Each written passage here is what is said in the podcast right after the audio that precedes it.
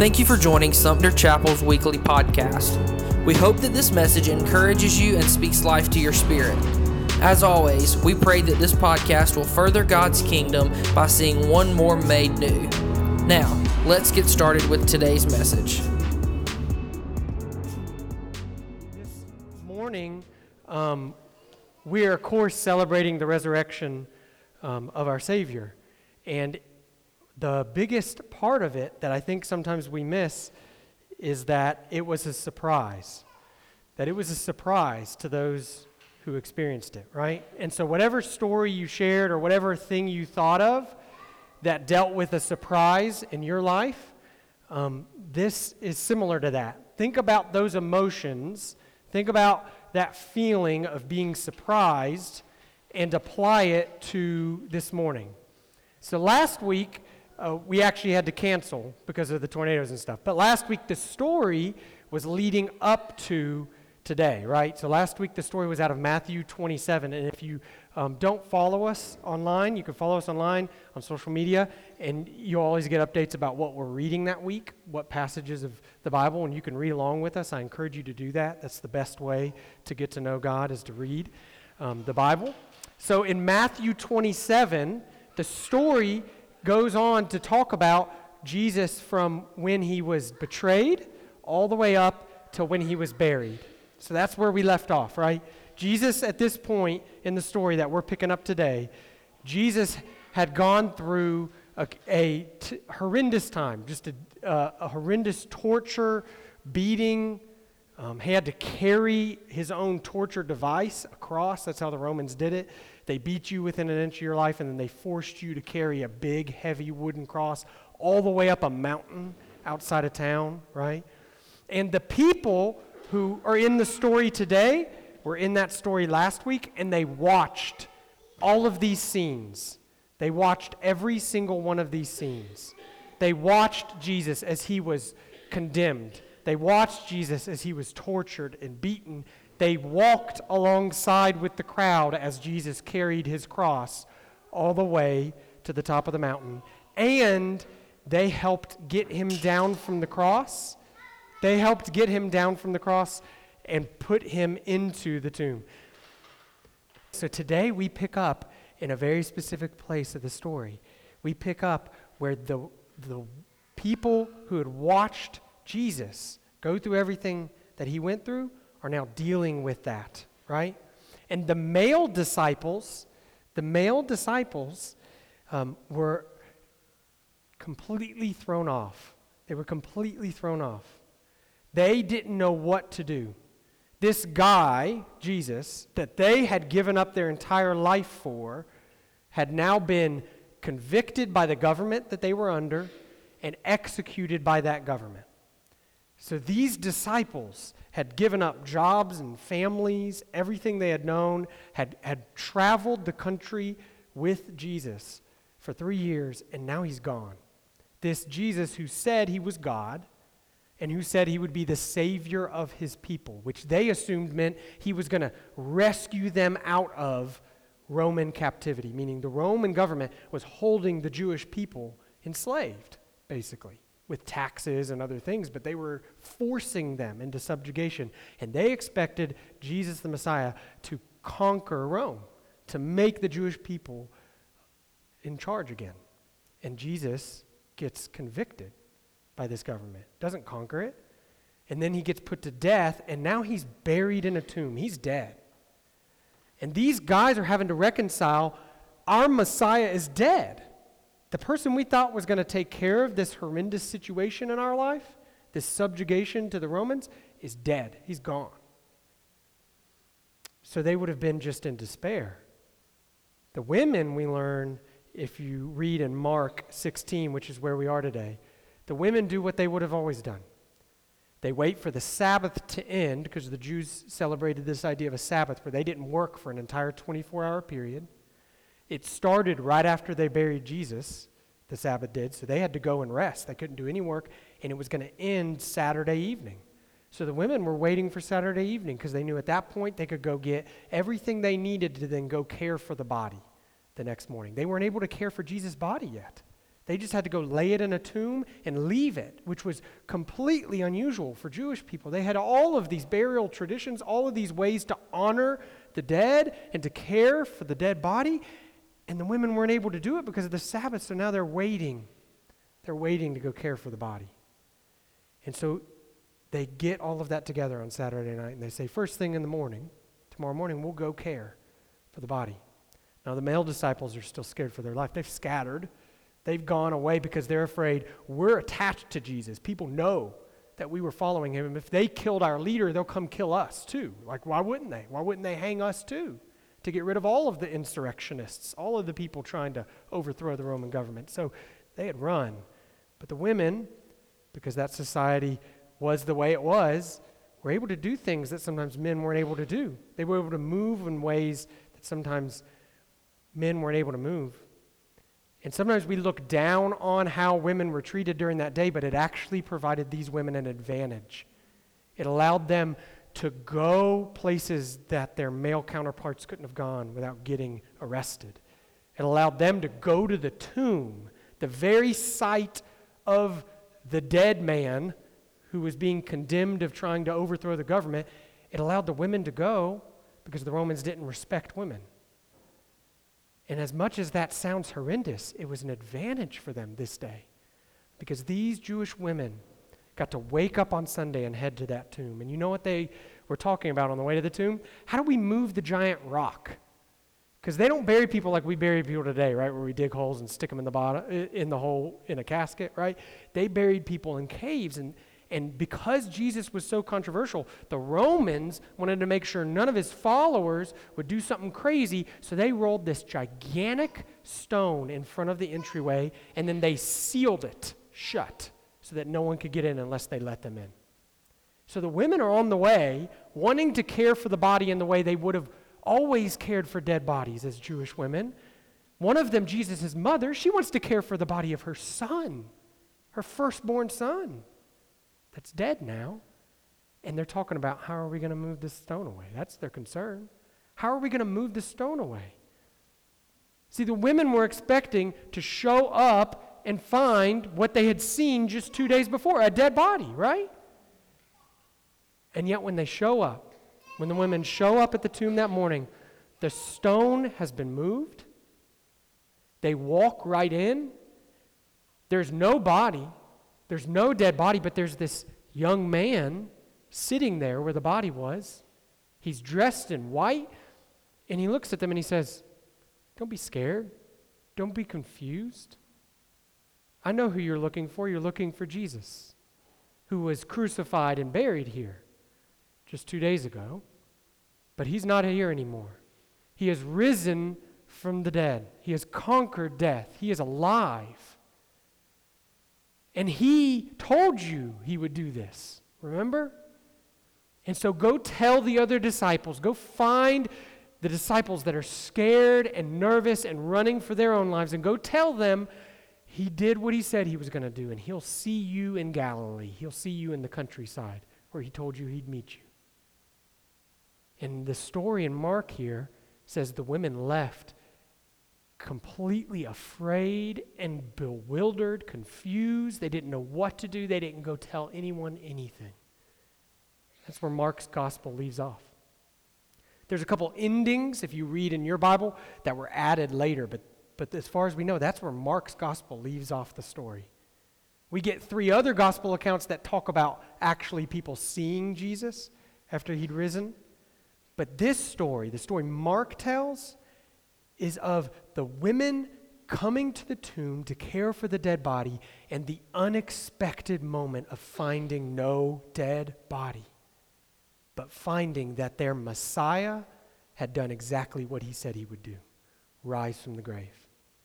That their God had shown up as a human, had put on flesh, had become like them, had taken on all of the burden and and detriment of sin upon himself.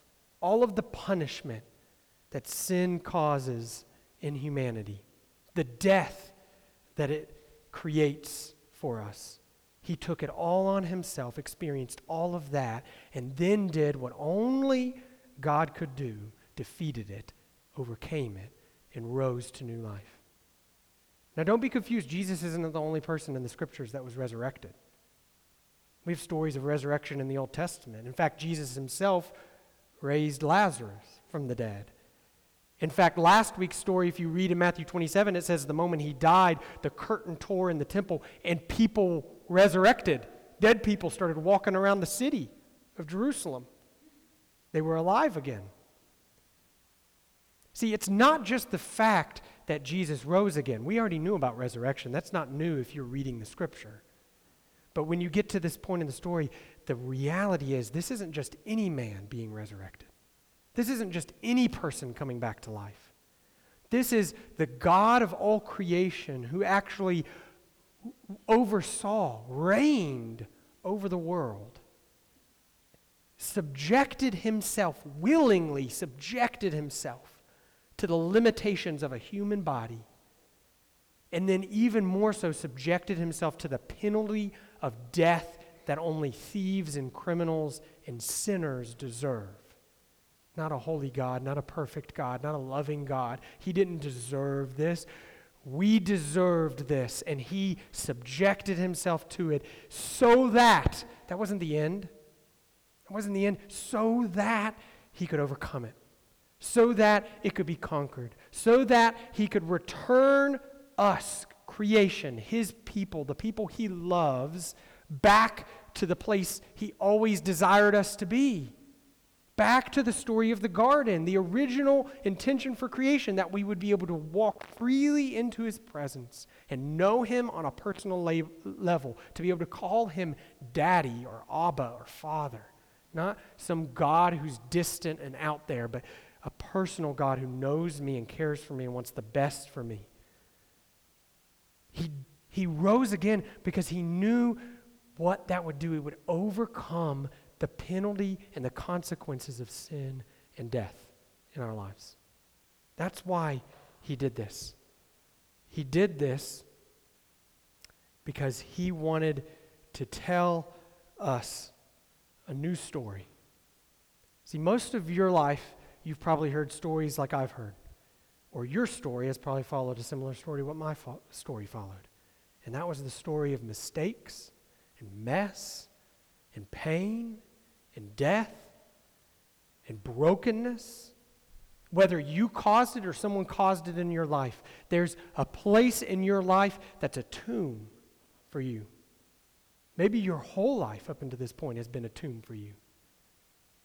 It's a place of death and burial. It's, it's a place of mourning and suffering. It's not a place of excitement and joy. It's not a place that you celebrate. And so every time you go back to that place, whatever place that is for you, whatever pain or brokenness that is for you, whether it was done to you or you've done it to someone else, every time you go to that place in your mind, you're going to mourn the death. That's why you're going. You're remembering it because of the pain and the brokenness. And what the story of the resurrection tells us is that as much as that is true in humanity still today, sin and brokenness are true, that God has done something new to bring about something that was old back into existence, which was the conquering of that sin and that death and that tomb. And that as you go back to that place, whatever place that is for you, as you deal with whatever difficulty it is that, that you experience when you think about those things, that the truth for you today on the other side of Jesus' resurrection is that God desires to do an unexpected work of bringing new life out of that death.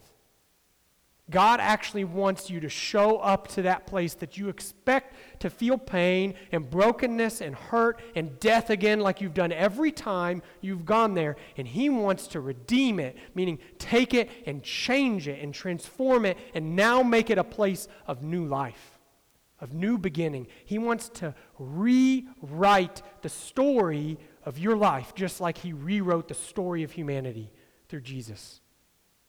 He wants to write a new story, to tell a new tale of how that thing, whatever it is, or those things, those sins, that desire, those things that have you've given into and have overcome you, no longer have to overcome you.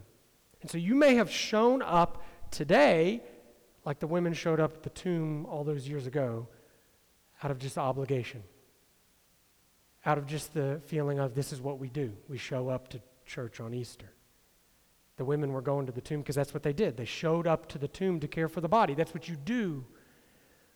But God had a different plan when they showed up just to do the normal everyday thing.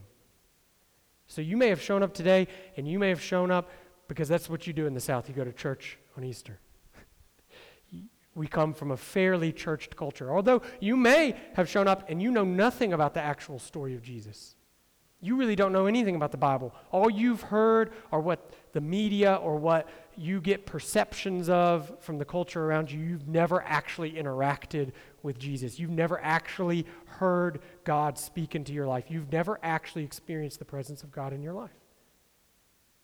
You may find yourself in one of those two places where it's old hat, you've heard this before, you've never seen anything change, so why do you believe it now? Or you've never heard it. But either way, you may have shown up today and didn't expect anything to happen, and yet God had a different plan. God has a different plan for your life. He has a different story to write through you into this world. He wants people to be able to read about His love and His redemption through you in your life, in your story that you tell. He wants you to tell a story of being freed from addiction of overcoming the brokenness of relationships that have gone bad and yet now have been healed. Of seeing miracles in your life that can't be explained other than the supernatural showing up. It's not something you can explain away with science. We appreciate science as Christians. We love the advances of science. But there are things that are beyond science. There are things that are supernatural that explain science that are above science. We know this to be true. What area in your life this morning? Where are you in your life that it's a tomb for you? That you go to that place and it's death and it's pain and where Jesus needs to resurrect it to new life. Maybe it's all of it right? Like I said, maybe it's the first time you've come into a place where you are understanding more of who Jesus is, and it's the beginning of a new story for you. That's what we're celebrating this morning with Sarah in baptism. We're celebrating the beginning of a new story. This was my old story. Now, this is my new story because Jesus has shown up and changed me and is beginning this process of just transforming me into a brand new person a new human. Maybe you've been following Jesus. It's not news to you that Jesus rose again, but there are still areas in your life that you continue to try to keep closed off with a stone and keep them hidden. A popular artist right now, Lauren Daigle, sings this amazing called, song called Still Rolling Stones. God is still rolling away stones. And He wants to open up the most difficult areas of your life so that, not that so that He can bring you more pain, the pain's already there, so that He can actually bring you healing. But He can't heal it if you don't deal with the pain. If you don't deal with the brokenness and the sin that's been caused in your life and that you've caused, and you don't admit that before Him and lay that before Him, that's the idea of confession, then He can't heal you. Just like if you don't show your wounds to a doctor, the doctor can't do anything to your wounds. If you don't ever go see the person who can heal you and show them the wound, they can't do anything about it. And the same is true for our God. So this morning, this morning, as we've gathered and talked about the surprises in our own life, as we've talked about the story of surprise in the life of these women who went to the tomb, I ask you to consider what sort of surprise God might have for you this morning. Where in your life this morning is He asking you to find new life? Is He asking you to give up what you've been holding on to that's causing death and take hold of a new story in your life that's a story of redemption, a story of transformation, a story of hope, a story of peace that shouldn't even make sense because everything in your life is chaos, a story of joy and you don't know where it's coming from, all you can explain it is it's coming from God because there's so much difficulty going on in your life. A story a story of life even though all you've experienced up until this point is death. Where in in your story in your life today is God calling you to make that transition, to turn that page, to start over, to allow God to write a new story that He's going to tell through you to your family, to your friends, to your coworkers, to your classmates, to your community, to this world. He's going to share the gospel, the story of Jesus Christ through you. Just like He did through the women who we learn about in other gospels. They would go tell people. They would go find the disciples. Mark may leave us at a point where they're not yet, but but we know the story doesn't end there. They go tell other people. And they proclaim the news that Jesus has risen and death is conquered, and we no longer have to live in defeat and sin. We can overcome the things in this world that seem to be overcoming us. You need to hear this message this morning. God loves you, and He loves you so much that He was willing to die for you, but He doesn't want that to be the end. He wants you to experience new life, but it's going to require you to die as well. To die to your sin and your plans and your understanding of how the world works. And lay yourself out for Him to raise you to new life and to write a new story.